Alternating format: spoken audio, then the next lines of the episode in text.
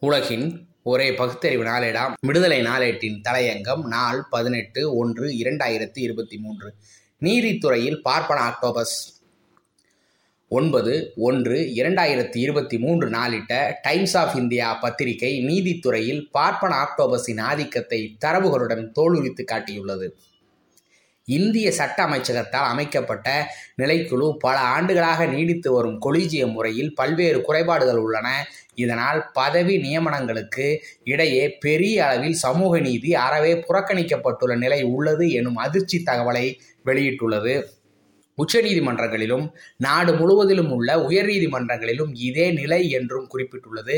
நாட்டின் இருபத்தைந்து உயர்நீதிமன்றங்களுக்கு நியமனம் செய்யப்பட்டவர்களில் பெரும்பாலோர் உயர் ஜாதிகளை சேர்ந்தவர்களாக இருந்தாலும் நாட்டின் மக்கள் தொகையில் பெரும்பான்மையாக உள்ள பிற்படுத்தப்பட்டவர்கள் வெறும் பதினோரு பேர் மட்டுமே நீதிபதிகளாக உள்ளனர். இது மிகப்பெரிய பாகுபாடாகும். இரண்டாயிரத்தி பதினெட்டாம் ஆண்டு முதல் உயர் நீதிமன்றங்களில் நியமிக்கப்பட்ட மொத்தம் ஐநூற்று முப்பத்தி ஏழு நீதிபதிகளில் சிறுபான்மையினர் இரண்டு புள்ளி ஆறு விழுக்காடு மட்டுமே உள்ளனர். இதே நிலைதான் தாழ்த்தப்பட்ட மற்றும் பழங்குடியின சமூகத்திலும் நீடிக்கிறது. நீதித்துறையில் இப்பிரிவினரின் பங்கு முறையே இரண்டு புள்ளி எட்டு விழுக்காடு மற்றும் ஒன்று புள்ளி மூன்று விழுக்காடாக மட்டுமே உள்ளன.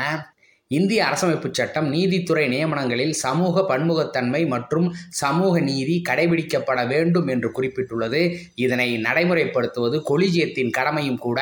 ஆனால் இது நீதித்துறையின் தலையாய பொறுப்பு என்று சட்ட அமைச்சகத்தின் நிலைக்குழு கூறியுள்ளது. மேலும் நீதித்துறையில் சமூக நீதி குறைபாடு உள்ளதற்கு நீதித்துறையின் மேலிடத்தில் உள்ளவர்களும் ஒரு காரணமாக இருக்கலாம் என்றும் கூறிடத் தவறவில்லை.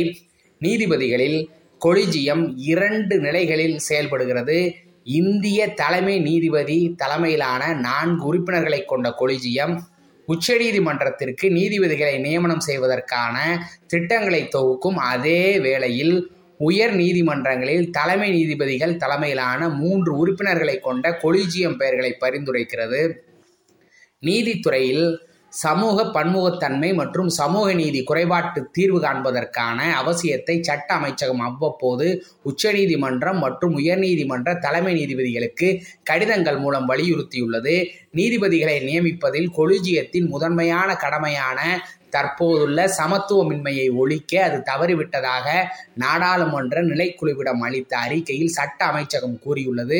உச்சநீதிமன்ற கொலிஜியத்தால் பரிந்துரைக்கப்பட்டவர்களை மட்டும் உச்சநீதிமன்றம் மற்றும் உயர்நீதிமன்றங்களில் நீதிபதிகளாக அரசு நியமிக்கிறது. எவ்வாறாயினும் அரசமைப்பு சட்டத்தின் இருநூற்று பதினேழு மற்றும் இருநூற்று இருபத்தி நான்காவது பிரிவுகளில் இருந்து பெறப்பட்ட உயர்நீதிமன்ற நீதிபதிகளை நியமனம் செய்வதற்கான விதிகள் எந்த ஒரு ஜாதி அல்லது நபர்களுக்கு மட்டுமே என்று கூறப்படவில்லை என்று அமைச்சகம் தெரியப்படுத்தியுள்ளது. நீதிபதிகளை நியமனம் செய்வதற்கான முன்மொழிவுகளை அனுப்பும்போது சமூக பன்முகத்தன்மையை உறுதி செய்ய தாழ்த்தப்பட்ட பழங்குடியின பிற்படுத்தப்பட்ட மற்றும் சிறுபான்மையினர் பெண்கள் ஆகியோரை உரிய முறையில் பரிசீலிக்க வேண்டும் என்று அரசு உயர்நீதிமன்ற தலைமை நீதிபதிகளையும் கேட்டுக்கொண்டுள்ளது நீதிமன்றம் வழங்கிய அனைத்து பரிந்துரைகளும் சட்ட அமைச்சகத்தால் சரிபார்க்கப்படுகின்றன. மேலும் பரிந்துரைக்கும் நீதிபதிகளின் நியமனம் மற்றும் தகுதிகள் குறித்து ஆய்விற்கு பிறகு உயர்நீதிமன்றம் கொலிஜியம்களின் பரிந்துரைகளுடன் விரிவான அறிக்கையை உச்சநீதிமன்ற கொலிஜியத்திற்கு அவர்களின் ஆலோசனைக்காக அனுப்பப்படுகிறது. உச்சநீதிமன்ற கொலிஜியத்தால் அங்கீகரிக்கப்பட்ட பிறகு அரசாங்கம் நீதிபதிகளை அறிவிக்கிறது. அரசுக்கும் உச்சநீதிமன்றத்துக்கும் இடையே கருத்து வேறுபாடு ஏற்பட்டால் உச்சநீதிமன்றம் கொலிஜியத்தை மறுபரிசீலனை செய்வதற்காக முன்பாக பரிந்துரைத்த நீதிபதிகளின் பெயர்களை திருப்பி அனுப்புகிறது. ஆனால் உச்சநீதிமன்ற கொலிஜியம் அதே நபர்களின் பட்டியலை மீண்டும் அனுப்பும்போது கொலிஜியத்தின் தற்போதைய விதிகளின்படி அவர்களை நீதிபதியாக நியமிக்க அரசாங்கம் அறிவிக்கும் நிலை உள்ளது என்று டைம்ஸ் ஆஃப் இந்தியா ஒன்பது ஒன்று இரண்டாயிரத்தி இருபத்தி மூன்று டில்லி பதிப்பில் வெளியாகியுள்ளது. மக்களால் தேர்ந்தெடுக்கப்பட்ட பிரதிநிதிகளை கொண்ட நாடாளுமன்றமோ சட்டமன்றங்களோ ஒரு சட்டத்தை ஏற்றுமானால் அது செல்லாது என்று சிகப்பு மையால் கோடு கிழிக்கும் அதிகாரம் படைத்தது இந்த நீதிமன்றங்கள்.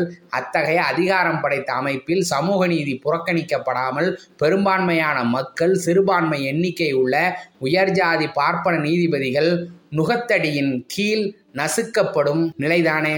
நாடாளுமன்ற நிலைக்குழு அதிகாரம் படைத்த ஒன்றுதான். ஆனாலும் அவற்றிற்கு மரியாதை இருப்பதாக தெரியவில்லை. நாடாளுமன்றத்தில் கட்சிகளுக்கு அப்பாற்பட்ட முறையில் இந்த பிரச்சனையை எழுப்பி ஓர் தீர்வு காணப்பட வேண்டும் என்று வலியுறுத்துகிறோம். நன்றி வணக்கம்.